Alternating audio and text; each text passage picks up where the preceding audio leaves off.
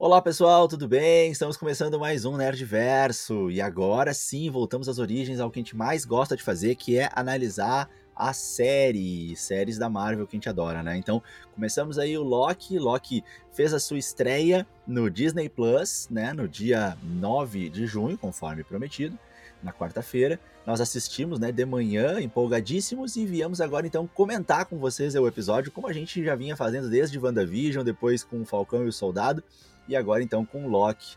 E Leandro, tudo e aí, bem, pessoal, sou o Leandro Viana e sejam bem-vindos à TVA. Ah, tô brincando, me empolguei um pouquinho aqui, quero dizer, é o Nerdverso mesmo. E que saudade eu tava, hein, de fazer análise, procurar aquelas referências e, claro, né, criar as teorias com o Diegueira. Mas antes de tudo isso, a gente sempre começa com os abraços aí para as pessoas que participam do nosso Instagram, do arroba NerdversoCast, e que tornam esse projeto, esse sonho possível, né, Diego?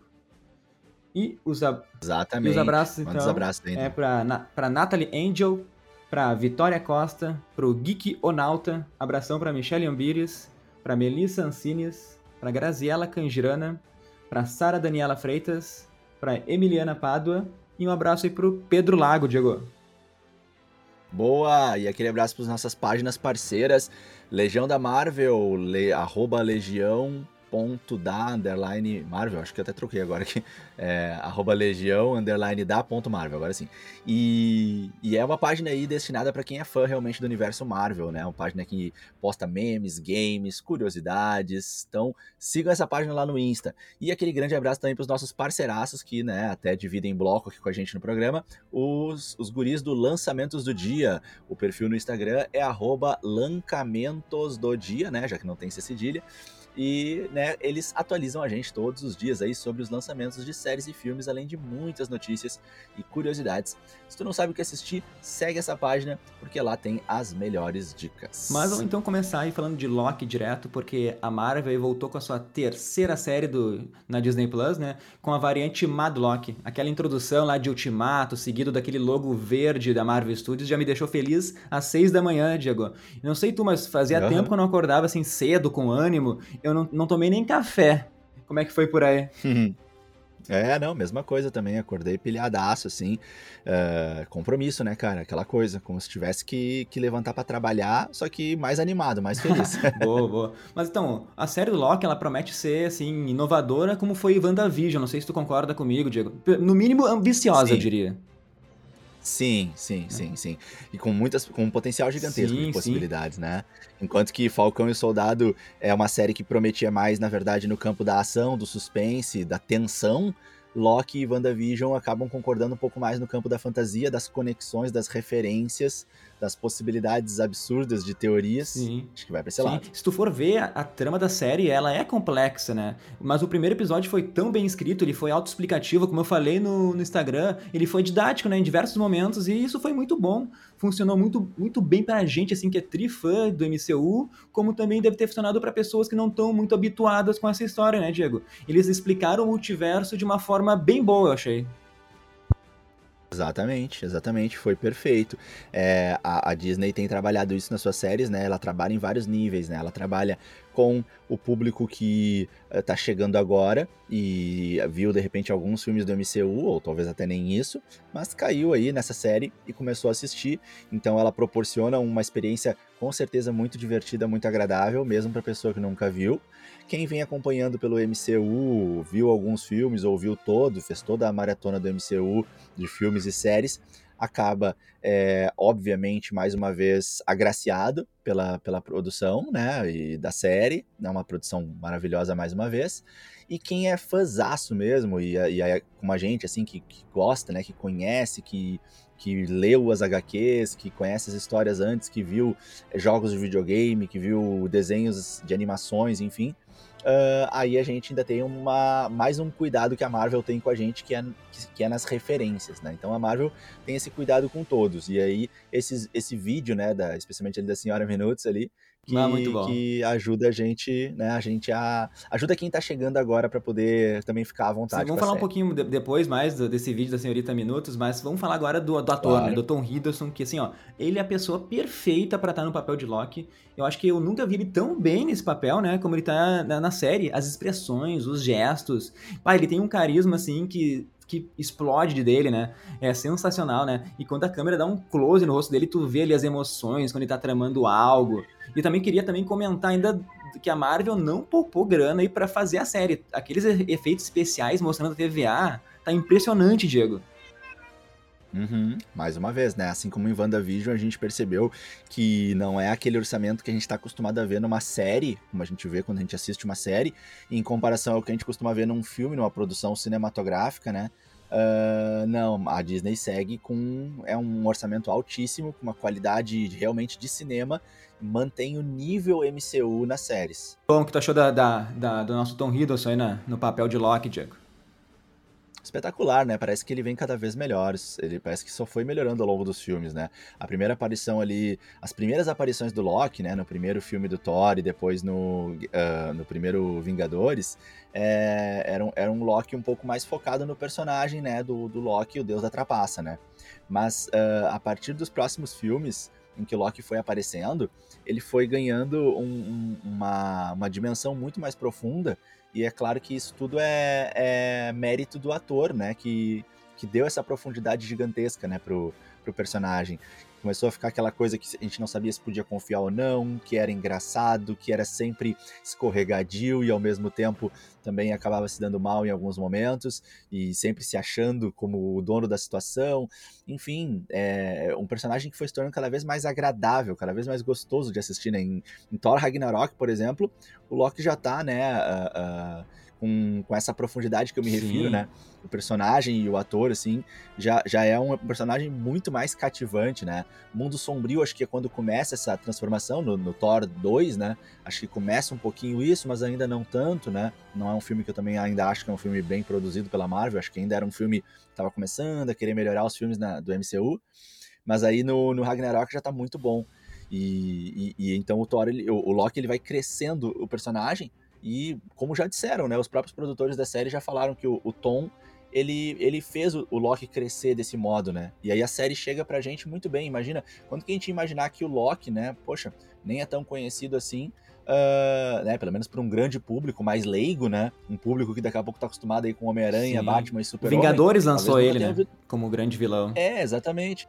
Então o Vingadores vai lançar ele como um grande vilão mas é, a, ao longo da, da, da, do crescimento do personagem, juntamente com o Tom, é, tá incrível, incrível. E agora na série a gente, né, eu, eu até não me surpreendo tanto, Leandro, porque eu já esperava assim, uma atuação brilhante do Tom em parceria com a produção. E como tu falou da comédia, cara, e como tá gostosa a comédia da série, não é aquelas piadas bobas, bobas, né? Tu, tu ri, assim, quando tá, tá, tá contando uma história no julgamento com o Owen Wilson ali, bah, a química dos caras tá incrível. Mas vamos, vamos falar ali, então, do começo da série já, Diego? Porque a gente tem o Loki, ele caindo no deserto, né? E eu já quero começar trazendo uma teoria aqui, tá? Porque logo quando ele, quando ele escapa dos Vingadores e ele cai na, Mangó, na, na Mongólia, né, Diego, se eu não me engano?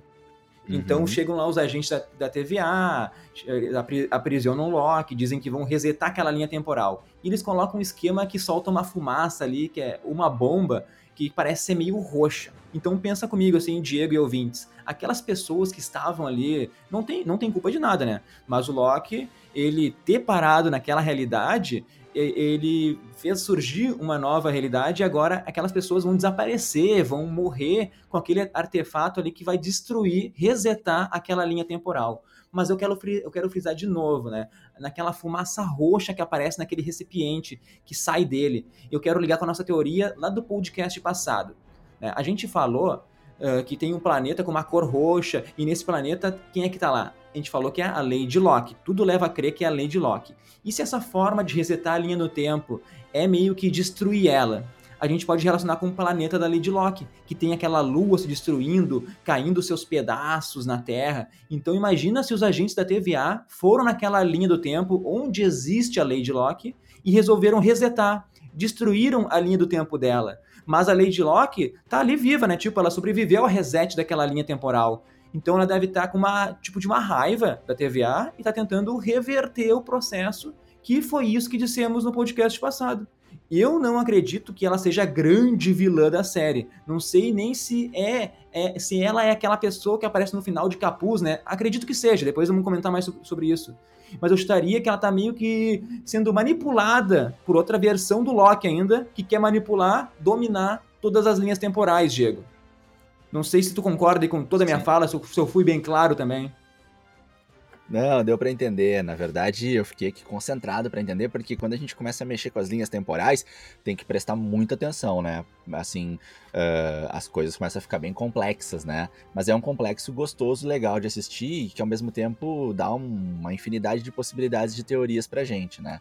Eu acho que faz muito sentido a gente pensar que a Lady Locke vai ter um papel importante nesse, nessa série. Claro, né, pessoal? A gente um, aqui tá fazendo nossas teorias, nossas apostas, né? Acho que a gente não tem nada confirmado ainda, né, da presença da Lady Locke na série, né? Assim, não acho que não tem nenhuma confirmação até então, né, Leandro? Tem umas fotos, tem umas nada, fotos né? vazadas com a Sofia de Martino com uma roupa estilo Locke, sabe? Então é praticamente certo. Sim, é sim, isso que a gente sim. tem. É, é, é, é verdade.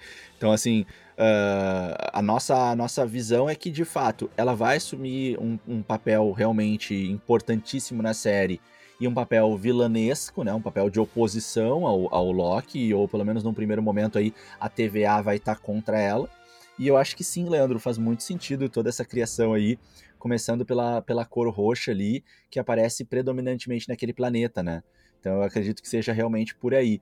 Uh, não sei dizer se ela estaria sendo manipulada por outro, outro Loki, né? Eu até penso que se alguém está manipulando ela, eu acho que aí vai mais pro lado do Kang, mais uma vez mexendo os pauzinhos e jogando os dados e fazendo todo mundo de peão dele para movimentar um, uma mudança sim, sim. maior aí, né? Então eu, eu, eu penso que talvez o Kang possa estar mais assim como a grande cabeça por trás de tudo isso e ele tá mexendo aqui e ali, fazendo com que os peões do jogo se movimentem. E aí, nesses peões do jogo, temos talvez a Henslayer, a juíza, podemos ter também nos peões do jogo, obviamente, o Mobius e o próprio Loki, e talvez a Lady Locke. E aí sejam jogadas que vão ser explicadas pra gente mais pra frente. Sim. Eu acredito um pouco mais nessa, nessa possibilidade, que não é muito diferente do que sim, tu tá sim. falando. Mas assim. essa teoria que tu tá falando, que a gente já trouxe no podcast passado, é aquela teoria de ousadia da Marvel, que até agora ela, ela não teve em WandaVision e não teve em Falcão e Soldado Invernal, porque foram os vilões mais simples, né? Eu, quando eu digo tem um cara uhum. manipulando, eu acho que é o velho Loki, sabe? Aquele Loki mais sábio, que tem uma, uma uhum. malábia por ter vivido mais tempo, né? Vai, vai ter essa vai ser interpretado, a gente acredita que por um outro ator, sabe? Então acho que ele, ele pode uhum. estar meio manipulando a Lady Locke, chegando no ouvidinho dela e falando: olha, a TVA destruiu tua linha temporal, não sei o quê. Vamos, vamos dar um uhum. jeito. Então, aquelas pessoas que estão aparecendo mortas com facadas, eu acho que foi a própria Lady Locke que matou. Tá? Só que agora ela, vai encontrar em algum momento o Loki, eles vão ter uma conversa, ela vai, vai mudar de, de posição e eles vão se juntar para enfrentar o velho Loki, que seria assim a aposta mais pé no chão da Marvel, né? Que a gente já comentou uhum. isso no, no episódio passado também. Sim, sim, é, é, eu acho mais provável. Eu confesso que eu tô torcendo muito para que não seja, sim, Leandro, sim. porque eu, eu, quero, eu quero muito ver o Kang, né, assim, porque eu, eu, tô, eu tô, como eu já tô falando há muitos podcasts, acho que a galera já tá começando a cansar de me ouvir dizer isso, mas eu tô muito, assim, esperando um grande vilão, não um vilão pequeno, não um vilão da série, mas aquele vilão que perpassa filmes e séries do, do MCU, né, alguém que vai substituir, de certa forma, o Thanos, sim. né. E a gente tem condição de fazer isso, né? Tem muitos vilões grandes na Marvel pra gente aproveitar que não perdem pro Thanos e que podem ser bem produzidos na história do MCU. Mas também então... nada impede que tenha o velho Loki, tenha também o Kang, né? Que esteja cada um vilão indo de um lado contrário, assim, e se enfrentando, né? Ter Sim. três forças é. contrárias, o, o Loki, que a gente tá conhecendo ali, né? O velho Loki, uhum. ainda mais uma parte do Kang. Todo mundo querendo dominar as linhas temporais. Sim, Sim, é, faz bastante sentido. Bom, mas voltando aqui, vamos falar então do Tesseract, né? Que muita gente estava imaginando várias possibilidades para a Joia do Infinito. E que loucura, né? As Joias do Infinito não funcionam na TVA, né? Ele virou ali um cubo que sai luz, né, Diego? Um enfeitezinho. Exatamente. E aquela hora que o Loki pega, parece a Pedra do Tempo. Uma luminária. uma luminária. Uma luminária. É, no, no, no Falcão e Soldado Invernal, no Falcão e Soldado Invernal a gente teve o Frisbee, ah, né? que, do, do, do, que o Ale mandou, né? Abraço, Ale Bonfá, do derivado. E aí agora que a, o, o, o Tesseract é, virou uma luminária. Um cubo, uma, uma, luminária em forma de cubo. Mas eu queria lembrar, é. voltando ali, quando tá aquela caixa cheia de joias do infinito, que o Loki pega a joia do tempo. Eu lembrei na hora que a gente falou no, na vers no podcast passado da versão do Loki Mago Supremo, que ele tem a capa de levitação e o olho de Agamotto. E eu não duvido que ele tenha escondido alguma das joias no bolso ainda, ele pode usar ela daqui a pouco, né, Diego? Bem provável, bem provável, tava pensando nisso. E legal que naquela imagem, né, Leandro, uh, da, da, da, gaveta ali com as joias, tem muitas sim, coisas interessantes sim. ali, né? Parece que uh, tem algo que aparenta ali, como é que é que tu viu? Uh, tem o, rea o reator, um reator, do Homem de Ferro, né? Do, reator Stark ali. Tem uma medalha é. também, tem um... Tem um isso, tem isso uma medalha falar, de guerra. Parece um broche. É, uma medalha de guerra, é. não sei de quem, né? Capitão América, uhum. Peggy Carter, será?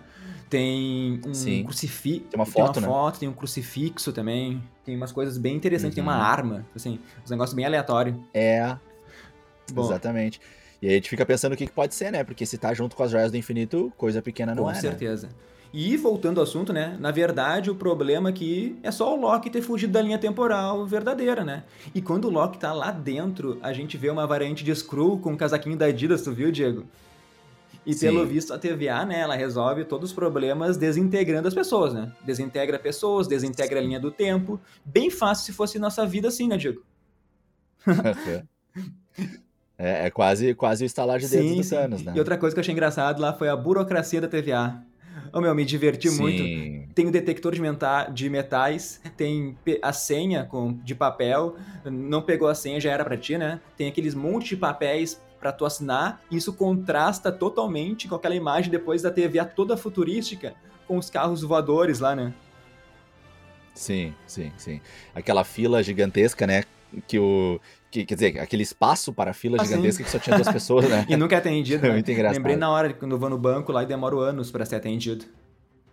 Uh, mas, uh -huh. mas vamos para a parte legal. E, eu não sei se é nessa hora, não sei se é nessa hora, cara, que tem a o aquela máquina que vai destruir ele, acho que é o Sim, sim, é depois talvez, que ele assina os papéis. Que, que, é muito engraçado que ele fala assim, tá, mas e se eu for? Uh -huh. bah, já ficou meio aqui, né? Aquela, Pé atrás já, né? Aquela parte é muito engraçada, aquela parte foi muito boa. E como tu falou, não é um engraçado aquele é, forçado, né? Ou aquele engraçado que tu ri muito, não não chega a rir, às vezes, soltar uma gargalhada, né, e tal, mas tu fica com aquela, aquele bom humor, né, assim, tu, tu, tu acaba curtindo aquele humor mais interno, sabe, tipo, meio que rir por dentro, assim, né? Sim. né, então fica um clima gostoso, assim, aquela piada que pode não te fazer rir muito, mas ela é boa, com ela é certeza. muito boa de curtir, né.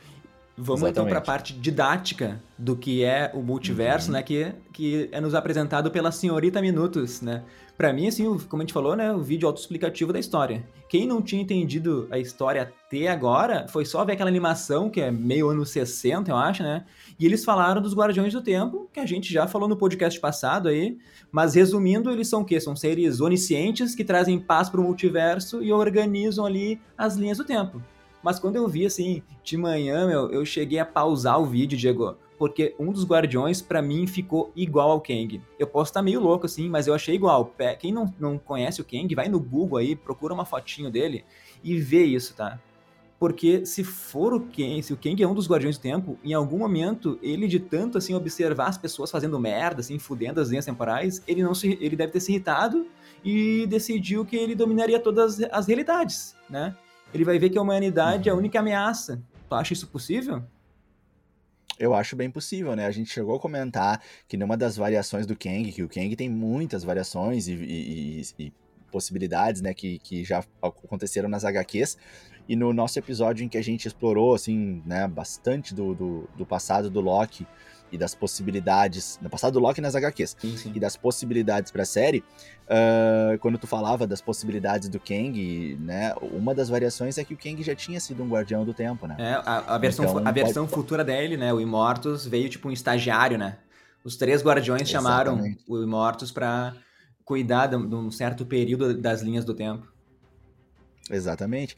Então, assim, pode ser que o MCU tenha feito uma pequena alteração, né? uma certeza. pequena adaptação e aí ele, ele entre na história do MCU como um guardião Sim. do tempo que por algum motivo vai acabar tendo aí uma, né, uma, um desvio de conduta e vai acabar é, é, é Não, não sei se esse vai ser o real motivo, né, Leandro? Sim. Assim, ah, a humanidade tá fazendo muita merda. Ou daqui a pouco é um desvio de conduta mais dele mesmo, assim, que, que resolve uh, uh, se apropriar das linhas do tempo, né? Fica uh, Com certeza. encantado com o poder, não sei. Mas eu acho que vai ser por aí a saída, assim. Eu acho que. Eu, eu, eu concordo contigo que um dos Guardiões do Tempo parece muito com a imagem que a gente tem do Kang das HQs. E, e que faz muito sentido que então seja daí que venha, né, toda essa nossa uh, aposta Sim. grande de que o Kang vai se manifestar forte na série do Loki. E outra coisa que tem então, quando o Loki vai para julgamento, ele, ele vai perante a juíza Rainslayer, né? Quem te explicou no podcast passado que ela tem uma relação amorosa com o Kang. Então é mais uma coisa trazendo o Kang aí à, to à tona, né? E pro Loki ele, ela, ela diz que ela obedece às ordens diretas dos Guardiões, Diego. E pelo que eu entendi, Uhum. somente ela tem contato com eles, né? Não sei se tu entendeu isso também. Isso. Sim, sim, sim. Parece que ela é meio que uma mensageira, ela é a comunicação, Sim. né? Então eles. pensa comigo, se a juíza ela fala com os guardiões do tempo, ela pode ter se apaixonado pelo Kang, né? Pode estar ajudando o Sim. Kang no plano de dominar essas linhas temporais através da TVA. E sem ninguém saber ainda, né? Exatamente.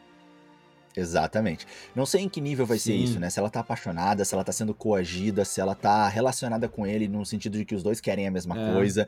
Mas eu acho que vai ter alguma, algum tipo de relação entre eles que vai ser ou uma. um- Vai, vai ser fiel a como foi nas HQs, ou vai ser apenas uma adaptação da relação que eles tiveram nas HQs, que também a gente falou no nosso episódio 21. E nesse tribunal, meu, tem- tem os três rostos ali dos Guardiões do Tempo e bem atrás da juíza, o rosto gigante de novo. É, pra mim, é igual ao rosto do Kang.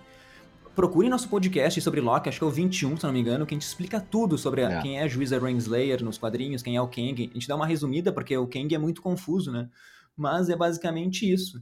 E falando do tribunal, do tribunal ali pra acabar, é algo meio louco, né? Tipo, te põe no lugar do Loki ali, por exemplo, e tá sendo julgado por algo que ele nem sabe muito bem o que fez. Tipo, sentença de morte. Não- ele não sabe se vai pro céu, pro inferno, imagina tudo ali passando na cabeça dele. E ele acabou de ser derrotado pelos Vingadores ainda. Sim, e, e o Loki, ele não tá, assim, levando muito a sério a TVA, né? Ele tá achando tudo aquilo Sim. meio baboseira, assim, tipo, ele ainda tá muito com a cabeça dele em dominar, em conquistar a Terra, né? Não, não vamos esquecer disso. A gente falou bastante isso no nosso podcast de, de, né, de, de fazer ali todo, o vas- vasculhar tudo do Loki, né, no nosso episódio 21. A gente falou, qual é a situação do Loki? O Loki, que nós estamos vendo, ele tava tentando dominar a Terra, conquistar a Terra, né? Um plano que ele vai fazer lá junto com ah, o Thanos, né, que dá o cetro pra ele, e, enfim, ele queria dominar a Terra. Tanto é que quando ele foge com o Tesseract, ele tá fugindo, ele não tá querendo criar uma nova linha te- temporal, ele tá fugindo com o Tesseract.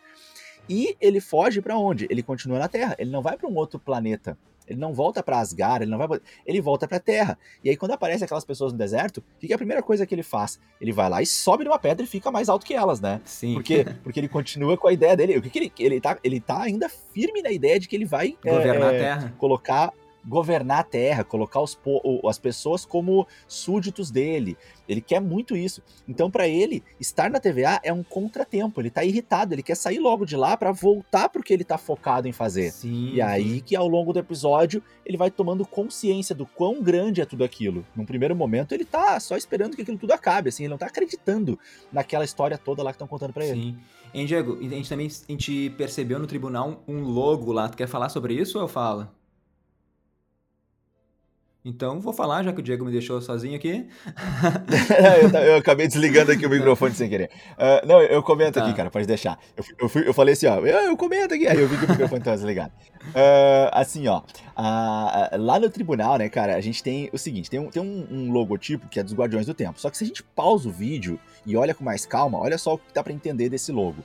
Olhando pra ele, normalmente ele parece uma ampulheta, né, e até aí tudo muito lógico, porque, né, estamos falando de, de tempo, né, a, a, a Time Sim. Variance, ah, né, a agência TVA é, é, é aquela Todo coisa do sentido. tempo. E aí, ah, essa ampulheta ela tem ah, pontos de cada lado dela, tá? Só que assim, é, se a gente virar esse símbolo de lado, ele vai acabar virando o símbolo do infinito. Uma conexão interessante, né? Sim. Faz sentido também a gente tá falando do tempo, falar do infinito, tá tudo muito relacionado, né? E o infinito vai representar. A, a- uma interpretação que a gente pode fazer é que o infinito vai representar a maneira como a TVA está encarregada de proteger o fluxo do tempo por toda a eternidade. Então, interessante essa, essa Até referência. porque para eles, né, Diego, a... pra eles, passado, futuro e presente é tudo a mesma coisa, né? O tempo passa diferente lá na TVA. Exatamente, é uma outra fluidez, não é uma coisa mais linear, né? É uma coisa mais interligada, né? Mais fluida. E, e aí vem a loucura, né? O, o, olha só a, a loucurada. Se a, gente, se a gente virar o logotipo ao contrário, ele vai ficar com a forma de um rosto. E que rosto que ele vai lembrar? Ele vai é, é, ter uma, aquela forma engraçada, né? Até um pouco assim estranha, de escudo. Ela vai acabar lembrando muito o rosto, mais uma vez, do Kang, Kang. de como ele é desenhado nas HQs, né? Então aí a gente começa a ter já uma teoria da conspiração aqui em cima do Tang, né? Tem que tomar cuidado aí pro Kang não virar o ah, novo Mephisto, certeza. né? Vamos botar essas fotinhas aí no nosso Instagram, no arroba nerdversocast, aí nos próximos dias, para os três formatos. Vamos girar e botar os três formatos pro pessoal ver como parece mesmo. É o símbolo do infinito, é a ampulheta também é o rosto do Kang, é tudo ao mesmo uhum. tempo. Mas então, vamos seguir Boa. e vamos falar então do agente Mobius, né? Que é o, o, Owen Wilson interpretando ele, e ele é bom ator, hein? Pô, ele caiu bem nesse papel também. Quem faz a, a, a escalação, ele, quem contrata os atores, tá de parabéns na Marvel. E eu quero também dar parabéns para porque a química entre o Tom Hiddleston e o Owen Wilson, cara, tá demais, sensacional, assim, a atuação do, dos dois juntos. E tu percebe que dá para ver que o Mobius, que o Mobius não confia no Loki e vice-versa, né? Eles ficam naquele joguinho ali que é meio incômodo pros dois. E agora no próximo episódio fica claro que eles vão ter que se tornar parceiros e vão ter que confiar um no outro forçadamente, né? Para encontrar aquela variante do mal do Loki que tá matando todo mundo por aí, né, Diego? Exatamente, exatamente. Eu queria só voltar a falar um pouquinho do Owen ah, Wilson, ah, né? Que, como a gente comentou também lá no outro episódio, a gente está muito acostumado com o Owen Wilson. Uh, acho que um filme que talvez tenha sido o que mais tenha feito sucesso, ou mais marcou a gente, que é o Marley e eu, com né? Certeza. Um papel mais de, de mais de um ser humano, assim, né? Sem, sem um apego tão grande com uma profissão ou com o heroísmo, né? Com a família e o carinho dele com, com o cachorro. E eu também trouxe à tona os filmes que também eu assisti dele do uh, Bater ou Correr com Jack Chan, né? Sim. Aqueles filmes mais no, no estilo Hora do Rush, digamos assim. E, e também um outro filme que eu assisti dele com o Ben Stiller, ah, que é Starsky and Hutch. E tem, e tem Noite no é Museu baseado também. numa série policial, né? Sim, e tem a Noite no ah, é Museu é verdade, também. Noite no Museu. Agora lembrei. Então são personagens que estão, assim, ou relacionados com uh, uma questão mais, mais humana mesmo, assim, como no Marley e eu, ou relacionados um pouco mais com um lado mais engraçado, né? O Bater ou Correr, apesar de ser um filme de, de luta, né, do Jack Chan, tem sempre aquelas cenas engraçadas, assim como a gente vê também na hora do Rush, daí com o Chris Tucker. Então, a gente está acostumado a ver ele em papéis mais de comédia, ou papéis, assim, mais humanos. E agora ele tá num papel que para mim é muito diferente. Eu não tinha visto ele num papel assim, para mim é uma mudança muito grande. E é legal a gente poder ver o personagem e, e, aceitar ele numa boa, não ficar o tempo todo lembrando do, do, né, do, do, dono do Marley ou do amigo do Jack Chan. Não, tu enxerga ali o Mobius, né? Ou seja, ele, ele veste muito bem o personagem, que foi designado para ele pela produção, pelos roteiristas, e a gente compra o personagem, porque o ator é muito bom. É, mais uma vez, como tu falou, uma ótima escolha de atores, mas eu até, Leandro, assim, uh, até acho que é, é, um pouco além disso, sabe, cara? Eu acho que assim, ok, são atores consagrados, né? Atores muito bons, o Tom, o, o Owen, mas eu acho que assim, todos os atores que acabam passando pelo MCU fazem um papel muito bom, e eu atribuo então muito isso, assim, a, o crédito muito à produção. A equipe de produção, acho que ela produz muito bem, assim, sabe, a, a, os atores, de modo a entregar para eles exatamente assim, ó, o personagem tem isso, isso, isso e aquilo, tem que passar isso, isso e aquilo. E aí eu acho que para os atores, com o talento que eles têm, fica fácil eu acho que a equipe de produção tem um papel muito sim, grande sim. nisso, cara. E o Mobius, ele é apresentado pra, pra gente pela primeira vez naquela cena da igreja. Não lembro que ano que é, 1500 e pouco na França, né? E dele vai encontrar um gurizinho, ele até ele até mostra um, um esqueminha com, de bonequinho, né? Tecnológico avançado. O gurizinho pega na mão como se fosse uma coisa normal, né? Imagina, em 1500, se eu vejo aquilo lá, eu saio correndo, né, Diego? Mas daí sim, o, sim. o, o, Mobius pergunta quem fez isso. E daí ele aponta para um vitral e tem um demônio ali a gente recebeu uma enxurrada de mensagens dizendo que aquilo, aquele demônio era quem, Diego? Hum. Aquele demônio ali, cara, o pessoal tá falando que ele parece muito com o pesadelo. Com o Mephisto, né? na verdade, né, Diego? Ah, tô confundindo. com o Mephisto. Até o Diego agora se confundiu. Mas tu quer explicar a gente ali se é o capiroto que vai aparecer na série mesmo ou não? Não, taca tu. Não, porque pra mim não tem nada a ver com o capeta, né? O bicho ruim. Né? A criança só quis dizer que é um ser de muita maldade que passou por ali. Porque se tu for ver aqueles chifres ali do demônio, parecem os chifres que o Loki usa naquele capacete, né? Pode ser que a Lady Locke, uh, tentando fazer de tudo para reverter a, a linha temporal dela, passou por lá, ou foi o velho Loki, que nem a gente falou, né? Mas uh, a gente vê que não é o Mephisto. Isso com certeza não é, né, Diego? Sim, sim, sim. É, é, a gente comentou alguma coisa sobre isso também no primeiro episódio, né, Leandro? Que quando o Loki dá as caras lá no início, lá nas primeiras HQs que ele aparece, ele é, ele é interpretado, né? Sim, como se fosse sim. um demônio. Né? Verdade. Né? E a criança ali, daí sim, né, Diego? Agora sim. Daí ela mostra um chiclé pro Mobius. Agora fala do chiclé que eu sei que tu quer falar. Não, a, a, a, aqui a parte.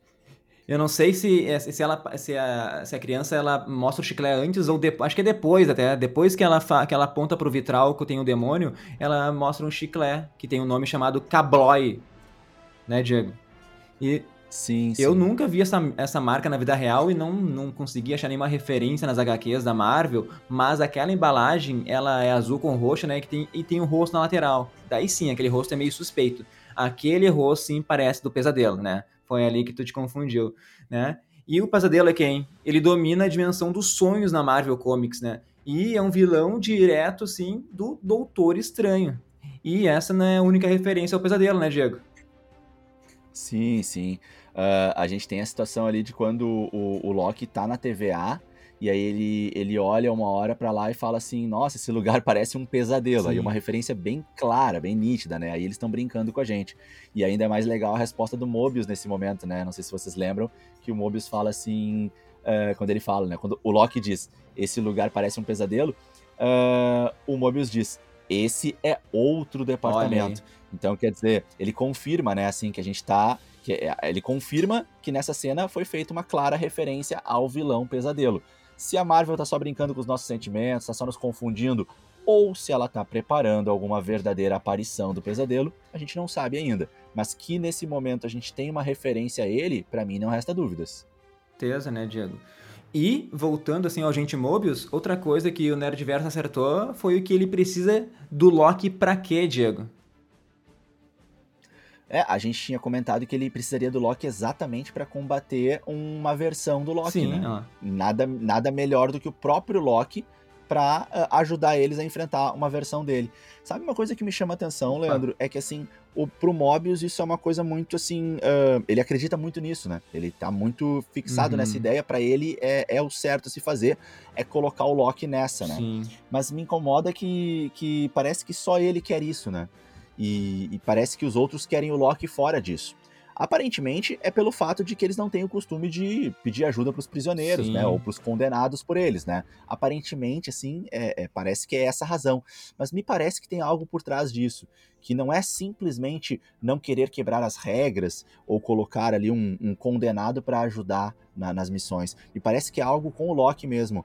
Tipo, uh, consideram que o Loki pode, na verdade, é, colocar a perder um plano maior. E, e eu, eu, fico com a sensação, né, como a gente está aqui teorizando bastante que a TVA está sendo manipulada por alguém, eu fico pensando que daqui a pouco essa manipulação, ela tá. O, o Mobius, ele tá meio que é, estragando o plano, né? E ele chamar o Loki pode acabar indo contra o plano de quem está manipulando tudo a favor de controlar as linhas temporais. Então eu fico com uma sensação, Leandro, de que essa relutância em aceitar que o Loki ajude o Mobius, ela seja um pouco maior do que apenas né, um descumprimento de regras, uma pseudo-loucura do agente Mobius, né? Sim. Eu acho que tem um pouco disso que pode aparecer mais pra frente. Sim, sim. E tem aquela parte que o Mobius, né, ele leva o Loki lá para aquela salinha para rever as recordações, né, e para ver o futuro também. E Diego, tu gost... eu tenho uma pergunta para ti, né? Tu gostaria de rever tuas velhas lembranças? Ah, eu acho que sim, cara. Deve ser legal. eu gostaria. A gente podia sim. fazer um podcast um dia só falando disso, né? Perigoso, não sei. Tem que selecionar bem as lembranças. E, boa, tem que tomar cuidado, hein? E a gente acertou é. que o Loki ia ver o futuro dele e ia ficar assim, incrédulo com a morte pelas mãos do Thanos, hein? Imagina, sim, imagina, sim. tu descobre em minutos que tua mãe morreu, teu pai morreu, teu meio-irmão ali tu te, te, em, em, algum momento tu acabou te resolvendo com ele, lutaram juntos uhum. e no final o Thanos te mata. Imagina, isso aí em poucos segundos, né? A, tu vê, né, a casca do Loki, né? É, ela cai ali, deixa ele meio pensativo. Tudo que ele lutou e acreditou que era para dominar a Terra uh, foi por água abaixo, né, Diego? Sim, sim. É muito legal, né, essa cena. Ela, ela faz muito sentido uh, e ela mostra, assim, um, um, interesse da Marvel de meio que acelerar esse Loki, assim, porque ao mesmo tempo que a gente estava com esse Loki hum, né, mal, esse Loki que queria governar a Terra, ele acaba, de certa forma, vivendo de maneira acelerada as experiências que a gente acompanhou ele no MCU, né? Do, da, da, da linha temporal mais, mais clássica ali do MCU. Então, ele acaba acelerando tudo isso. E, e eu acho legal, assim, a, a, a, o choque que ele deve ter sentido, porque não é só isso, né, Leandro? Assim, não é apenas ele ter feito, ele ter se entendido com o irmão, não é apenas ele ter visto Thanos matando ele. Não. É ele tendo morrido pelo irmão, sim, né? Sim. Ele, ele, ele vê, ele, ele vê que ele está enfrentando o Thanos, o que é por, já é por si só praticamente um suicídio, né? Uh, ah, para ele, pelo menos ali, né? Na, até aquele momento, uh, pelo irmão. Então, para ele isso deve ter sido muito chocante, né? Até alguns minutos ou horas atrás, o irmão dele estava tinha amordaçado ele, estava condenando ele a ser preso em Asgard. Sim, sim. Entende? E aí, dali a pouco, ele estava assistindo uma cena dele no futuro, um Loki no futuro que dava a vida pelo irmão. Então isso que eu acho que é bem emblemático, é bem forte, assim, esse ponto, né? Que, que é mostrado. E também apareceu um frame rápido, né? Do agente Coulson, né? Sendo citado depois de milhares de anos aí. Mas eles não falaram nada uhum. que ele sobreviveu para fazer a série Agents of Shield, né, Diego? Não, Só comentaram é, que ele morreu. É...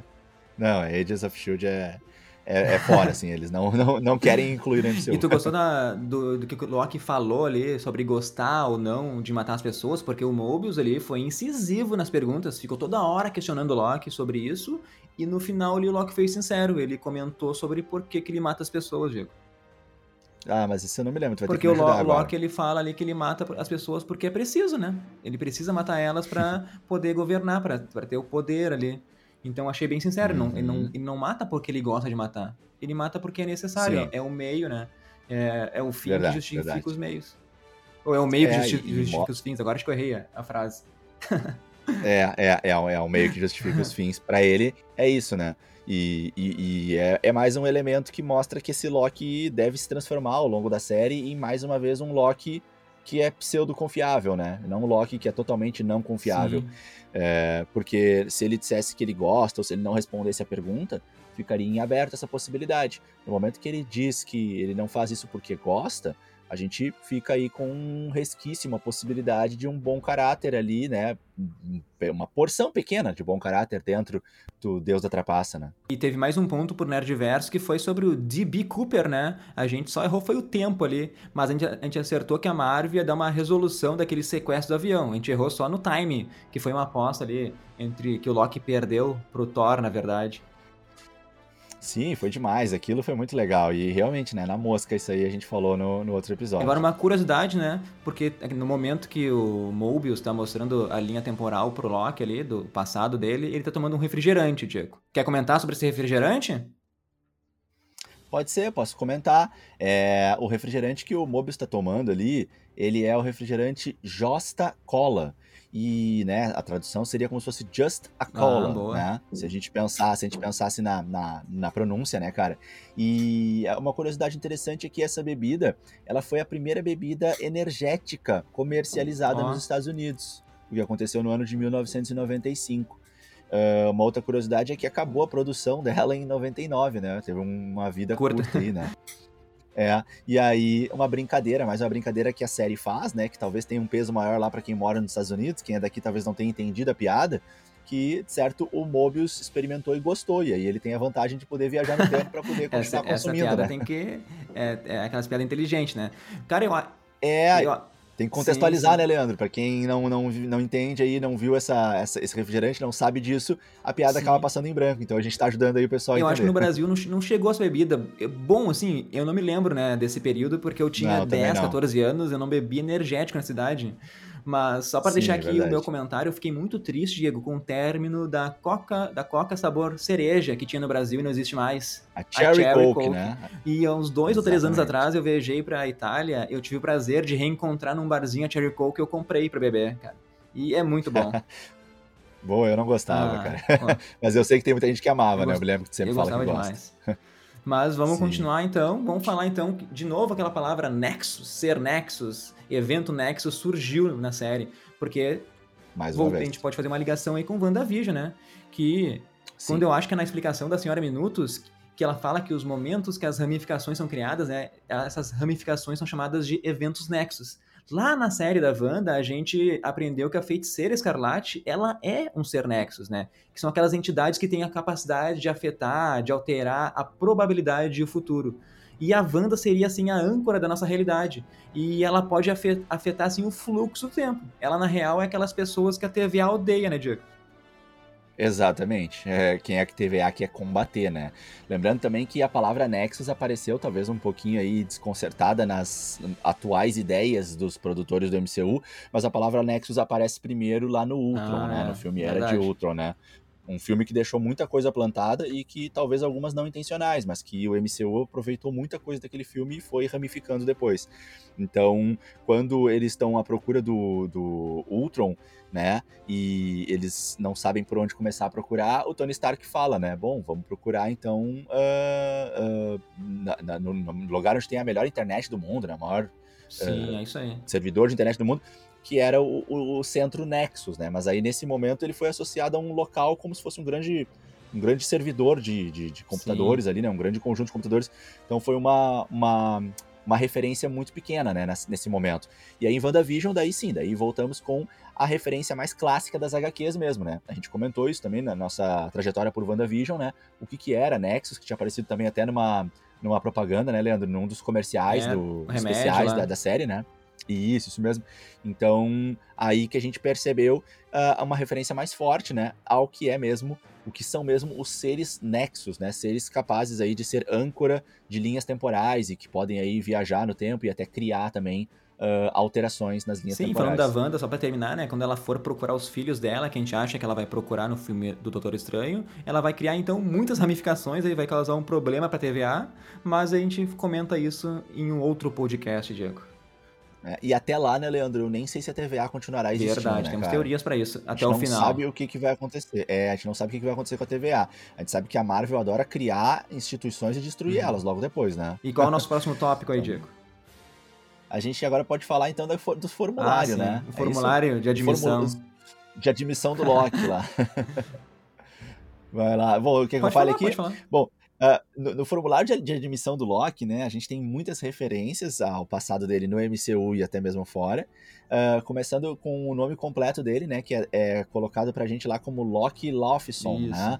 Uh, e, e, por que isso, né, galera? Vamos lembrar que o Loki, ele não é um Asgardiano, né? Ele não foi nascido como filho do Odin e, e esqueci agora o nome dela, é Friga, né? É... Não é filho do Odin e da, da, Friga.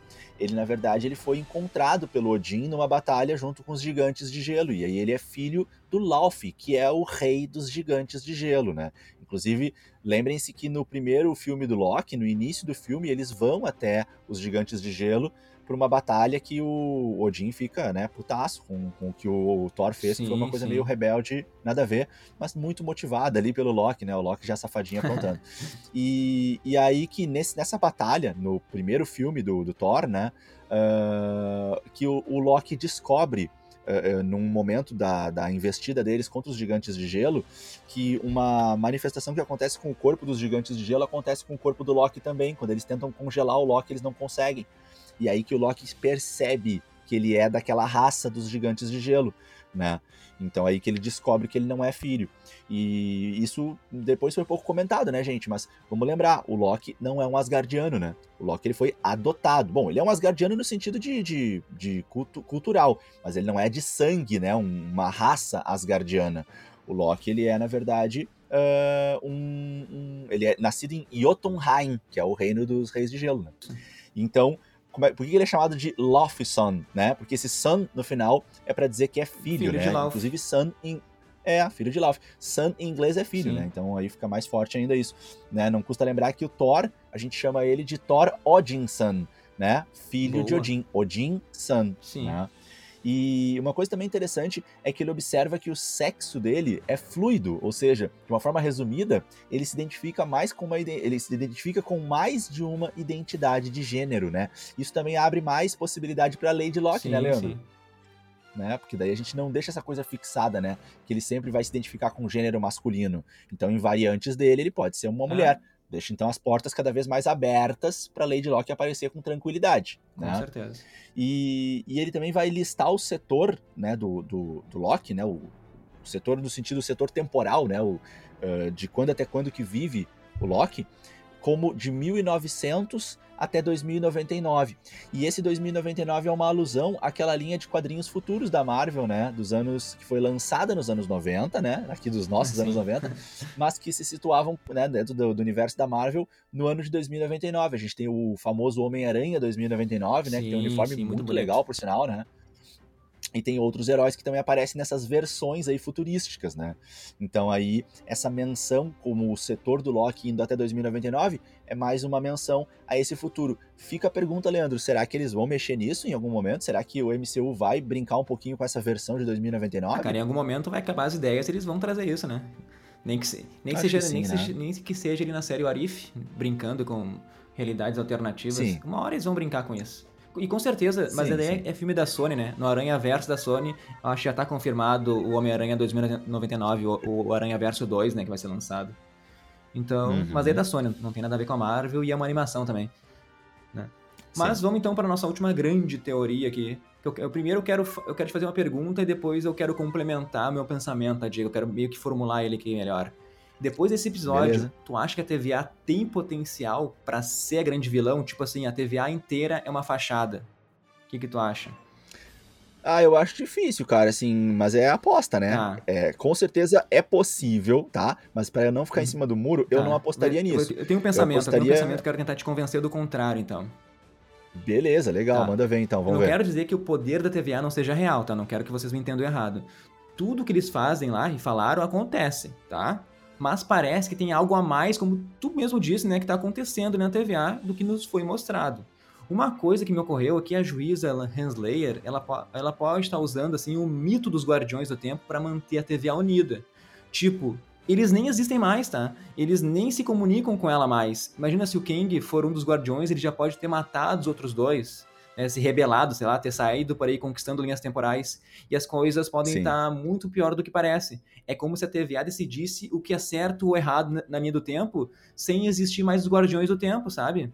Não tem, não tem claro. mais uma supervisão de ninguém. Não sei se tu tá entendendo onde eu quero chegar, Diego. Claro, claro, tá? perfeitamente. Vou tentar então finalizar meu pensamento, tá? Tentar não ser muito confuso. Tipo, sim, seria uma reviravolta pra série, né?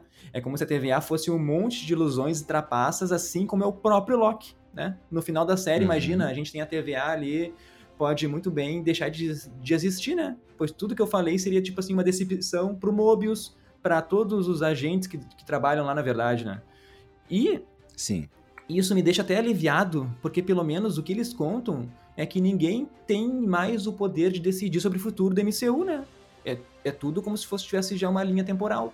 Eu, eu acho meio chato isso, né?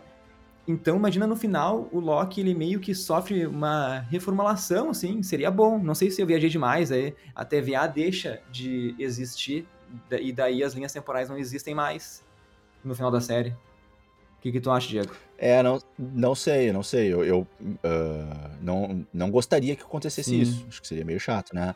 E, e bom, uh, acho, acho que tá bem legal, assim, a, a construção que tu fez. Mas, não sei, talvez em algum momento eu tenha me perdido um pouquinho da ideia completa no final, mas eu não, não acredito tanto assim nessa possibilidade. Eu, eu acho que até pode ser que a TVA, o que, que eu comecei a pensar quando começou a falar? Eu comecei a pensar assim, vai que a TVA, ela, toda ela é uma criação sim, sim. Né, do Kang. Entende? Como se fosse. Aí, aí eu concordo um pouco contigo, que seria uma grande ilusão a TVA existir ou não.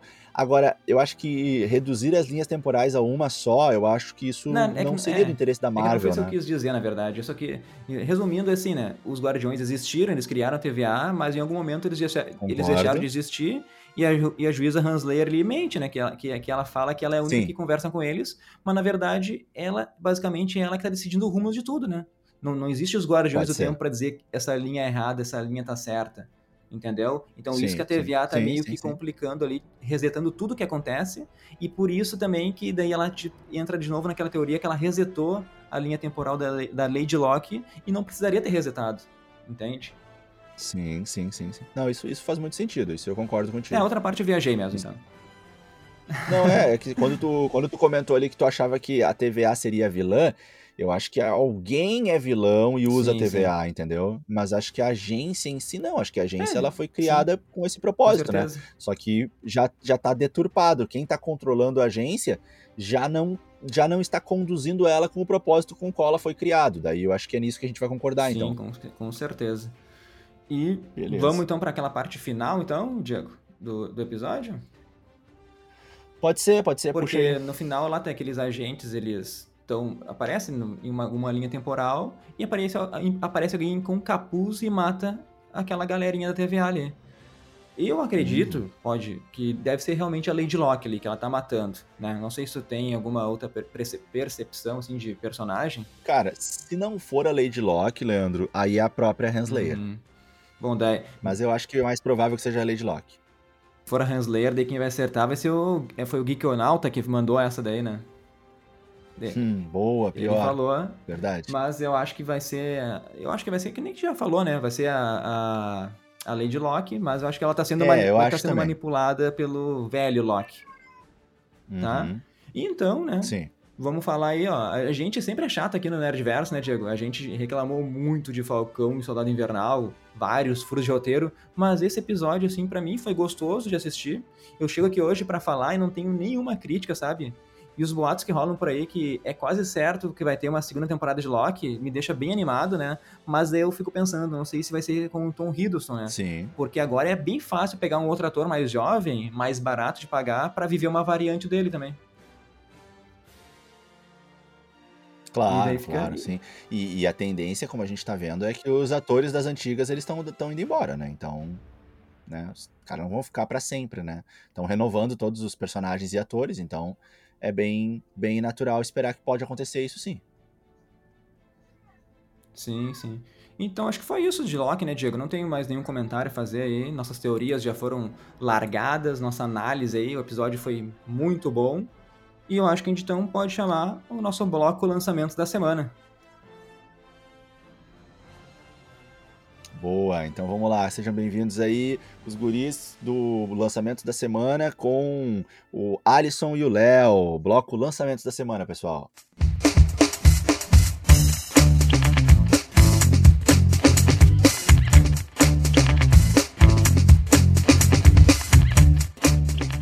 E começa mais um lançamentos da semana e agora tu vai ouvir dicas de filmes e séries que estão chegando aí, mas isso vocês vão saber pelos nossos amigos do lançamentos do dia, então sejam bem-vindos, Léo e Alisson. Valeu, Leandro, aqui é o Léo. Aqui é o Alisson. E aí, gurizada? Beleza, mais uma semana a gente chegando aí com o calendário de lançamentos. Essa semana em especial, né? Pra galera que tá ouvindo, a gente falou na semana passada que tava rolando aí a Geek Wicked, né? Um evento da Netflix com vários anúncios, teasers, é, vídeos de produção, bastidores, datas de estreias, que é muito importante. Muito, muito então foi importante. uma semana bastante, é, uma semana bastante agitada. Ainda tem alguns anúncios para serem feitos, né? A tão aguardada The Witcher, né? A segunda temporada a gente tá ansioso. Mas muita coisa boa já veio, né? Então a gente tá aqui para trazer algumas novidades aí pra galera.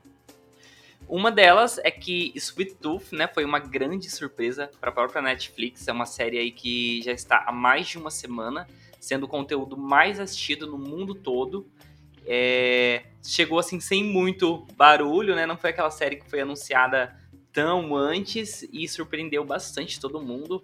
Tanto a crítica quanto o público só tem elogiado poucos é, comentários negativos né, dessa Sim. série. E realmente É, é uma série assim, gostosa de assistir. Quem ainda não ouviu o podcast aqui do Nerdverso sobre a série, vale a pena, porque tá muito bom. Fala sobre as teorias, né? Fala sobre a primeira temporada, sobre as teorias para o futuro, sobre as HQs, então vale Sim. a pena. E é uma série assim que realmente surpreendeu. E quem ainda não assistiu, por favor, assista, porque é, tá muito boa. E a gente volta a frisar, assim, que a série, ela. Acho que é graças ao protagonista ali, o Gus, né? Pô, foi. Que a gente falou, que a gente falou antes, pô, foi um achado esse guri de 11 anos. Ele leva nas, nas costas a série, assim. Até todo, todos os personagens, né? Os coadjuvantes, eles estão muito bem. Até o vilão lá, que é bem clichêzão, bem caricato. É, é, é divertida a série de assistir, né, pessoal? Sim, sim, é uma série assim que quando foi apresentada a proposta de se adaptar, porque para quem ainda não sabe, é uma adaptação de uma HQ, muitos streamings, né, recusaram, acharam que ia ser muito fora da caixinha e tal, os próprios produtores revelaram isso, e a Netflix comprou a ideia, trouxe é, de uma forma um pouco mais leve, já que a HQ ela é violenta, né, é, mais intensa, mas eu acho que, que a, a, medida que eles colocaram ali foi uma medida certa. O protagonista, como você próprio disse aí, é um protagonista que conquista, né, com carisma, né? Você meio que entra mesmo nessa viagem aí do Gus. E, e só foi uma surpresa positiva. Eu acho que só tem a agradar. Quem ainda não viu, Vale ver, é uma série que abraçou o público em geral. É a série Sim. mais vista pelos é. assinantes da Netflix no mundo todo. Eu, eu, já faz uma semana, né? Eu percebo isso porque nos grupos de família, né? As tias lá mandando que estão assistindo, a mãe mandando que tá gostando dessa série. Que é fofinha. Que é fofinha. Sim. Então, isso mostra o sucesso que a série alcançou e a gente já pode esperar uma segunda temporada de sucesso. Ih, pode esperar público. segunda, terceira e quarta, eu acho. Sim, sim. sim. Diferente do legado de Júpiter, é. que tinha uma história muito boa, mas decepcionou, essa a gente pode esperar com todo esse sucesso aí. Certeza uma segunda temporada. Isso aí só e mostra. Mas olha, isso aí só mostra que se a história é bem contada, ela não precisa seguir a risca as HQs, porque se tu for ver, Exatamente. comparar, é totalmente diferente ali. Só, é, é, é, o primeiro capítulo que é parecido, depois eles, eles tornam a história totalmente diferente. Então, se a história é bem Sim. contada, vai fazer sucesso, tá? Eu não me importei de ser Com diferente certeza. da HQ, eu gostei. É como se fosse uma outra é realidade, né? Juntando com o Loki. Sim. Sim, eles mesclam bastante, igual você falou. O vilão é muito caricato, né? Que traz essa lembrança da HQ e tal. Mas a, eu acho que como eles, eles mediram para que fosse uma série. A pra gente família. já tá. É, pra família, no geral. A gente já tá vivendo um período que é muito conturbado. Acho que a gente já tá vivendo tempos difíceis que mexem muito com o psicológico. Então, trazer uma série que fala também de um vírus mortal, né? Que fala aí. E que é pesada e que deixa todo mundo meio surtando, eu acho que eles quiseram meio que evitar isso com, com Sweet Tooth. Sim, e sim. acabou que, que, o, que o resultado foi um resultado positivo, né? Ficou uma coisa legal de se ver, leve, gostosa de se acompanhar, emocionante, né? Também pode-se dizer. Sim. Então é, é Sweet Tooth foi um, um dos acertos da Netflix nesse ano. E o que nós temos mais aí? Tá aí falando de segunda temporada, né? Que a gente já pode esperar de Sweet Tooth, Sombra e Ossos, para quem assistiu a série de fantasia da Netflix. Ela foi renovada para a segunda temporada. Então, a gente já pode esperar aí, provavelmente para 2022, a segunda temporada de Sombra e Ossos. Boa, eu outra quero assistir série, né? É muito é, boa, outra, é outra série, bastante. Outra série que é uma adaptação também agora de livros, né? E que também, é, no geral, assim, acabou agradando, fez um sucesso e, e garantiu aí a sua renovação. Falando de séries renovadas também, já tinha sido anunciada a renovação de Lock and Key. Até a terceira temporada, inclusive. Até a terceira temporada, inclusive, e agora a segunda ganhou uma previsão de estreia que é para outubro, né? Deu alguns atrasos, como todo mundo sabe, aí devido à pandemia, várias produções foram atrasadas, inclusive esta, Lock and Key, mas agora a gente já tem aí uma previsão, né, para esperar os novos episódios. Outubro. E então essa série Lock and Key eu não, não assisti a primeira temporada ainda, mas o pessoal diz que é legal, né? Talvez eu dê uma chance. Sim, sim, é uma, é uma série muito boa. É, pra quem você- gosta de fantasia, É. né? É, Eu acho que é. É uma série que faz, traz alguns elementos mágicos e tal. É, se você for ver a história original, ela também é um pouco mais pesada, mais assustadora. Tanto que quando foi anunciada, todo mundo estava esperando uma pegada semelhante à Maldição da Residência Rio, assim. Mas a Netflix deu uma suavizada também, deixou uma pegada um pouco mais teen, né? E o saldo também foi, foi positivo. A história é muito boa, então por si só ela já se sustenta. Assim, pra situar, assim, quem ainda não assiste, que ficou interessado, essa série fala sobre uma casa onde existem chaves que abrem para portais mágicos, né? Então, cada chave abre aí para um portal que existe uma certa magia. E é na pegada até de Stranger Things, Sweet Tooth, né? A Netflix Uhum. traz as crianças, assim, que o, o público se apaixona. É mais ou menos nessa pegada. E falando em Stranger Things, né? Tá rolando aí a Geeked Wicked, como eu já disse. E um dos anúncios que foram feitos nesta semana foi a participação da atriz MBF McNutley, né? A nossa querida Anne, da série Anne with an E, que estará aí na quarta temporada de Stranger Things. Essa quarta temporada de Stranger Que Things... nunca sai. né? Nunca Ah, sai! demora muito, né? Meu Deus. Muito! Já vão estar tudo grande essas crianças. Nossa. E, e as únicas notícias, sai notícia de um em um ano e De é uma um em um novidade no elenco, né? Então você fica se perguntando, tá gravando ainda? Já, Já gravou? né? O que que tá acontecendo? Pô, mas a N, assim, a série da N é sensacional, né? É de... É É maravilhoso. muito É, boa, é, é muito gostosa boa. E eu acho. Eu, eu estava até falando com o Alisson aqui, antes da gente começar a gravar, que eu acho que a Netflix não resgatou a série, né? Foi a série aí que alcançou mais de um milhão de assinaturas, né, Pra renovar. A Sim. Netflix acabou não resgatando.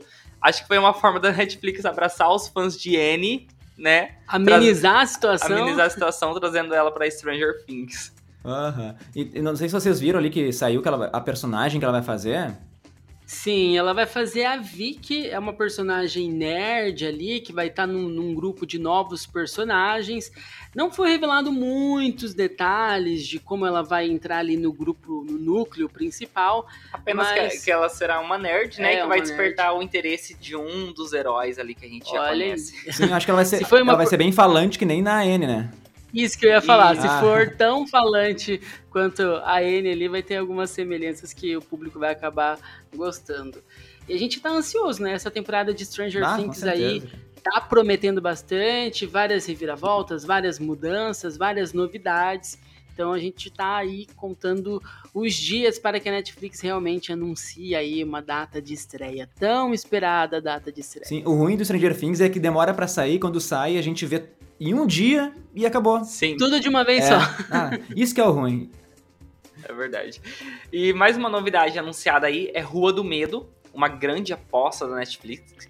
Uma grande aposta né, da Netflix, que já está em desenvolvimento desde 2015, Nossa. que é uma trilogia de terror que será lançada em julho, em semanas consecutivas. Dia 2, dia 9 e dia 16. É, esses filmes meio que se interligam, uma espécie de it, né? Uhum. Tem uma maldição ali que assombra os personagens em várias gerações. E a Netflix vai lançar essa trilogia aí, então tá sendo bastante aguardada. O hype tá bem grande. O trailer é muito bom, quem ainda não assistiu, vale a pena pesquisar lá Rua do Medo e ficar por dentro dessa estreia. Sim, e no elenco também a gente tem alguns nomes, né? Alguns rostos aí já conhecidos, principalmente do elenco de Stranger Things, né? A gente- Max, né? A Max, a, Ah. personagem, a, a atriz que faz a personagem da Max vai estar também. Então é, é um lançamento que promete aí em julho, serão três semanas que eu acredito que, que vai mexer bastante com o público. Cara, isso é novidade. Eu nunca vi assim um filme, uma trilogia ser lançada semana após semana. Semana É. após semana. O primeiro chega dia 2, depois dia 9, depois dia 16 E é de terror, julho. vocês falaram. E é, É terror, terror. é Hum. terror. Principalmente com a Netflix, né? Sim. Que ela gosta, como a gente tá falando de Stranger Things, que gosta de lançar a cada três anos. Então vai ser ali seguidão, três É uma semanas. aposta seguidas. essa aí. Vamos ver se vai É dar uma certo. aposta bem grande, é. É um projeto que tá em desenvolvimento desde 2015, Sim. como eu tinha comentado. Então, eles estão apostando O bastante. problema não pode ser o primeiro filme que sair ser ruim, né? Porque daí já quebrou a sequência. Isso, daí aí já quebra. Eu acho que tem que ser uma construção. O primeiro ser Sim. bom, o segundo ser melhor ainda, e o terceiro, tipo, bagaçar. Finalizado aí. balão. É verdade. a expectativa tá alta. Eu gostei bastante do trailer, eu acho que vai ser bom sim. É, outra novidade que saiu nessa semana do Prime Video foi que ele mostrou o uniforme do jovem soldado, né? Soldier Boy Nossa, nas HQs. Demais, cara. Demais. Que será do Jensen Ankles, Ankles né? Jensen Ankles, pra, o Dan de Supernatural. Fica mais fácil para todo mundo identificar. E esse é um personagem bastante aguardado na série, né? Desde que foi anunciado. Nas HQs ele não tem grande destaque, mas na série os roteiristas devem trazer ele assim é, como um soldado da Vault, né? E, e para que ele vai dar cabo daqueles que estão prejudicando o, os negócios da empresa, principalmente ali da equipe do Billy, né? Então é um personagem bastante aguardado. Eu acho que tô bastante ansioso para ter certeza, Com certeza vai ter grande destaque, né? Pô, o Jason Ackles aí é um baita ator. O Diego que é mega fã de Supernatural, né? Viu todas as temporadas já. Eu parei na, é, eu parei na 11, eu não aguentei. Eu, eu perdi, e depois ficou acumulado muitos episódios, eu, ah, não tem como voltar eu, mais. Eu também. Nossa, Supernatural eu acho que foi uma das primeiras séries que eu sim, vi. Sim, sim. Comecei a ver Cara, quando passava na SBT bom, era ainda. muito bom aquela história, né? Muito bom. Sim, muito, sim. Muito, muito, muito, muito, muito bom. bom. E a terceira temporada de The Boys é uma que tá prometendo bastante também, né? Várias coisas vários detalhes já foram anunciados e promete bastante. Eu acho que assim como Stranger Things para Netflix, The Boys se tornou aí a maior aposta Com do certeza, Prime Video, é o carro-chefe né? deles. O maior é o carro-chefe, uhum. então eles estão apostando bastante, trazendo é, esse nome forte, né, pro elenco e para esse personagem que está sendo bastante aguardado. É, essa terceira temporada eles já anunciaram, adiantaram que será acho que três vezes mais sangrenta do que Meu as Deus. duas últimas. É. Então a cinco gente realmente vezes, cinco ou... vezes mais sangrentas. Meu é, Deus. gente, então promete, além do, do episódio, né, também que vai ter aí a orgia dos heróis, tá todo Nossa. mundo falando disso também. Quero é um ver como é que a Amazon vai fazer aguardados. isso. É, é, eu também quero ver. A série já choca, né, aí desde a sua primeira temporada, com algumas cenas, mas eu acho que essa terceira vai bater o recorde. É, esse é um dos capítulos, assim, mais polêmicos, né, das Sim. HQs. E, então, e esse personagem, né, do Jensen Wankes, é, ele é o primeiro, né, super... Eu não sei muito bem, vou me situar para trazer essas informações certinhas, mas é um personagem, como eu já falei, bastante aguardado e ele vai estar do lado um vilão de certa forma, né? Lá é dito como super-herói, mas na verdade ele é um ele vilão. Vem, é, ele vem como a figura da Tempesta aí que causou bastante, ah, né? Na segunda temporada. Na segunda temporada eu acho que ele vai ter uma uma similaridade nisso, né? Sim, sim. E, e Prime Video fazendo escola, né? Porque The Boys aí é uma série que veio lançando episódios semanais. A segunda temporada o pessoal comentava direto no Twitter, toda sexta-feira que chegava episódio novo, é, todo mundo parava para comentar. Na quinta-feira à noite, aliás, já começava, né? E a Netflix, né, seguindo aí esse sucesso semana após semana do Prime Video também promete do lançar, Plus, né? é do Disney Plus também promete lançar suas séries com episódios semanais, né? A gente até se conversou aqui sobre isso, eu acho que em alguns é. episódios atrás. Isso, isso na isso... verdade, é, tá sendo muito discutido ali internamente na Netflix, porque um dos grandes diferenciais da Netflix é disponibilizar tudo, tudo de, uma de uma, vez. vez. Então, qual vai ser o impacto disso, dessa mudança, né? Então, pelo que eu sei, assim, dos bastidores, não foi batido o martelo ainda. É uma coisa que eles estão discutindo muito sobre a possibilidade de, de futuras episódios. séries, né? Dos, principalmente os carros-chefes, Stranger Things, The Witcher. The Witcher. É, os episódios seriam lançados semanalmente, mas isso não foi decidido ainda, mas... Eu, eu acho que a Netflix, é ela, mudança ela, pode acontecer. A Netflix acostumou mal o público, né? Nesse, nesse formato de lançar tudo e o pessoal consumir esses episódios rapidamente, assim eu acho que quando eles trocarem, o pessoal vai reclamar muito, vai, vai reclamar muito, mas eu acho que é só uma questão de tempo para se acostumar. Sim, sim. sim. Eu, eu vejo que para produção é um ponto muito, é mais positivo, é positivo, né? Uhum. Um ponto positivo, porque igual você falou, Stranger Things lançou, a gente vai lá e assiste tudo de uma vez. Se são ali nove episódios, são, serão nove semanas que a gente Sim. vai acompanhar, que cada semana vai ter novas teorias. Você acaba Gerando consumindo é, bem mais, e né? criando expectativa no público também. Isso é legal, Mas né? acho que tem séries e séries também, né? Por exemplo, Stranger Sim. Things pode ser um, um- um por semana. Agora, por exemplo, um Casa de Papel, acho que pode ser direto tudo, Isso, sabe? isso. Então eles, eles vão ter que meio que filtrar, assim, qual o tipo de série que eles vão fazer isso. Então é, é isso que eles estão estudando bastante ainda. Ó, viu? Sim. Vamos ver, né? Me contrata então, né, Netflix? Eu dou umas dicas, né? É, verdade. Chama a gente. A gente decide fácil. E pra quem tá procurando aí o que assistir, né? A gente tá falando de muita previsão de estreia, do que vai chegar ainda, mas já está disponível aí na Netflix um filme que inclusive se tornou um dos mais polêmicos, pode-se dizer assim, que é Mother, Mãe, né? Um suspense psicológico estrelado por Jennifer Lawrence. E é um filme que realmente deu o que falar na época de lançamento e agora voltou, né, a gerar essa discussão. discussão com o público, com quem já assistiu. A gente, é aquele filme que ou você ama ou você odeia. É, é um filme que funciona como uma alegoria religiosa, né? Em cada personagem, tem vários significados, né? Não tem um, um, um nome próprio, né? Ele representa simbolicamente ali o nascimento do cristianismo e tal.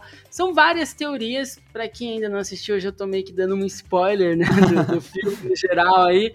Mas é, é do mesmo diretor de Noé, né? Para quem quer alguma referência aí, mas diferente de Noé, isso não é um filme bíblico, né? Cheio de referências ao livro sagrado, mas não chega a ser um, um- um filme bíblico.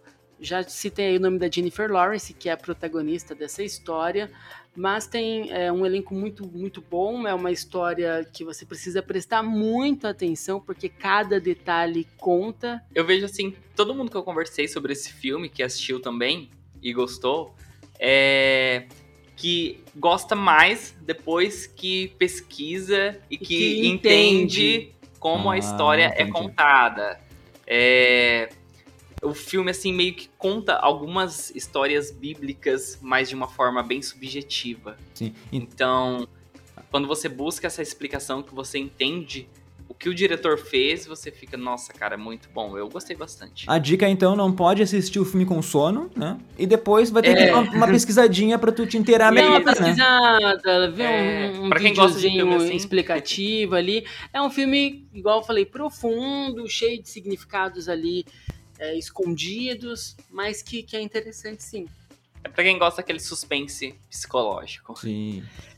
Outro filme que chegou na Netflix, Máquinas Mortais. É aquele filme Sessão da Tarde, gostoso de assistir. É, era uma grande aposta né, dos produtores de O Senhor dos Anéis, O Hobbit, mas que acabou não é, suprindo todas as expectativas né, é, do que eles esperavam. Nesse filme, a Terra está destruída e, para sobreviver, as cidades se movem como rodas gigantes, né? E elas lutam uma contra as outras para conseguir recursos naturais e conseguir sobreviver. Essa é a premissa do filme, assim.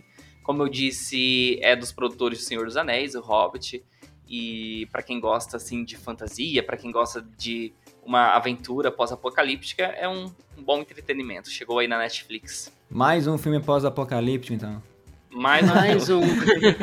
A gente tem falado bastante, né, dessa da premissa pós-apocalíptica e é mais Mas esse aí foi longe, é com cidades que se movem sobre rodas, né? Então, ó, ó loucura. Isso, Aí o, o roteirista foi bem. É. Foi, foi. É um filme que dividiu opiniões também. Muita gente gostou, outras, outros não gostaram tanto assim. Mas vale ver pelo entretenimento, É, né? Igual a gente recomenda. Igual eu comentei, quem gosta daquela aventura Sessão da Tarde, Sim. né? Aquela Vale a pena aventura. dar play. Não, e se ele tá entrando no É um Netflix, logo, logo fica no top 10, né? Daí o pessoal É. começa a ver mais ainda. Sim, sim. sim. É, é isso, no Prime Video a gente tem outras novidades também. Dor e Glória tá chegando aí nos próximos dias no catálogo, entre outros lançamentos. Dor e Glória, para quem não assistiu, tem o Antônio Bandeiras, né? É um filme muito é, elogiado pela crítica, chegou a disputar o Oscar também. E é uma produção que vale a pena ver. Será disponibilizado no sábado, dia 12. Além desses, virão outros lançamentos na Netflix, no Prime Video. Disney Plus a gente nem adianta falar porque Loki tá dominando. As Isso próximas aí. semanas só vai se falar de Loki. Então fica ligado aqui no podcast. E, e é isso, a gente está sempre ali atualizando. Para quem ainda não segue, acompanha o nosso arroba lá no Instagram, arroba Lancamentos do Dia, Lançamentos do Dia. Twitter, Lançamentos Dia, outra rede que a gente também está sempre atualizando a galera por lá. E em breve também novidades aí, YouTube, podcasts e afins. Então segue a gente lá. Pô, muito obrigado aí, Alice e Léo. Pô, valeu pelas dicas de séries e filmes que estão chegando aí. É as novidades e vocês deixam a gente informados, né? Então, brigadão aí e até a semana que vem. A até gente que agradece. Até semana que vem, Leandro. Abraço pra todo mundo. Abração. Tchau, tchau, gente. Então tá, pessoal, esse foi o bloco Lançamentos da Semana, no nosso episódio 23, com a presença aí do Alisson e do Léo, do Lançamentos do Dia, trazendo para vocês muita novidade chegando aí na Netflix, hein, galera?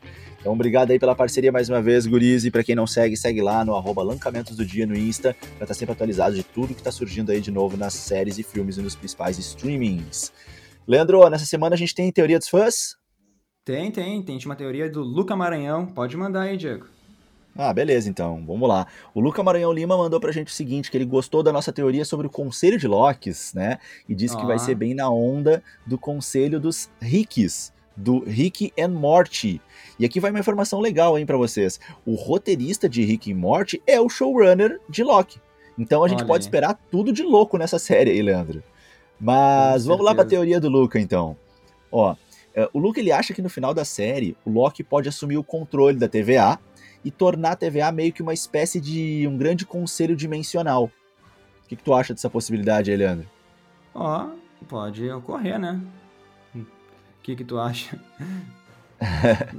Na verdade, eu, pensando, é, é, eu acho pensando, meio doido aqui. É, é, que seria bem loucura de Rick Morty, na verdade, né? Sim, sim, sim. Pode ser uma, uma, uma, uma, possibilidade, porque, na verdade, assim, como essa, sé essa série, ela, ela pode tudo, né? Os caras criaram uma série que tudo é possível nela, né? Se a gente tá falando de linhas temporais, de variantes, a TVA com esse poder todo, né? O Loki aí, uh, uh, que vai encontrar várias versões dele, cara, tudo é possível, né? Mas eu não sei, eu não, não consigo imaginar muito esse, esse desfecho, cara, assim. Eu não apostaria é, nisso, né? O Loki não tem muita, muito perfil de chefão, né? Da TVA. Exato, exato, exato. Hein, né, Diego? E... Eu, tenho, ah. eu tenho mais uma teoria. Tu quer comentar mais uma coisa da teoria do Luca? Não, não, pode mandar. Eu, eu tenho que mandar no Instagram, o Rafael Rocha mandou uma teoria pra gente, eu vou, eu vou falar aqui bem curtinho aqui, ó. Ele falou que, a, que, a, que essa versão que tá encapuzada ali é, a vers, é uma versão do Loki que tá tentando se salvar ou salvar a mãe dele da morte. Então é uma versão mais à frente do próprio tempo ali. Hum, interessante. O que tu acha disso? É, é possível também. Tudo é possível. É, eu gostei, daí... até vou te dizer que eu gostei mais dessa. é, pode ser também, né? Agora vai, vai começar a abrir aquelas. Aquilo que a gente gosta, né? Um monte de teorias. Agora sim, agora vai, vai ser loucurado agora. Cada é episódio é aí. Ó, o pessoal trazendo umas teorias que a gente não tinha pensado, né? Imagina, é. o, o, Loki, chefe da TVA, agora esse, o Loki tentando salvar a mãe dele, faz sentido, né? Uhum. E daí uhum. ele volta pra. Então, é tipo um, um Loki do futuro ali, né? Sim. Se for comparar com o Loki que acabou de, de sofrer derrota para os Vingadores. Sim. Mas bom, sim. bom, muito bom. Então acho que é isso aí, né, Diego? Sim, cara, acho que podemos fechar por aqui. O episódio foi muito massa e a gente fica aí agora ansiosíssimo pelo próximo episódio de Loki, o episódio 2, para a gente poder ver o que, que a gente está acertando, o que a gente está errando, renovar nossas teorias e debulhar todos os detalhezinhos mínimos que seja, ficar pausando, ficar dando zoom para trazer para vocês todas as referências que o próximo episódio né, trouxer pra gente. E também vão ficar ligados nas redes sociais aí, que às vezes os produtores gostam de brincar com o nosso coração, né? Com certeza. Então, obrigado a todo mundo aí. Até semana que vem com o segundo episódio de Loki e teremos aí uma participação especial. Valeu, então, pessoal. Um grande abraço valeu, e até valeu. o próximo episódio. Tchau, tchau. Tchau.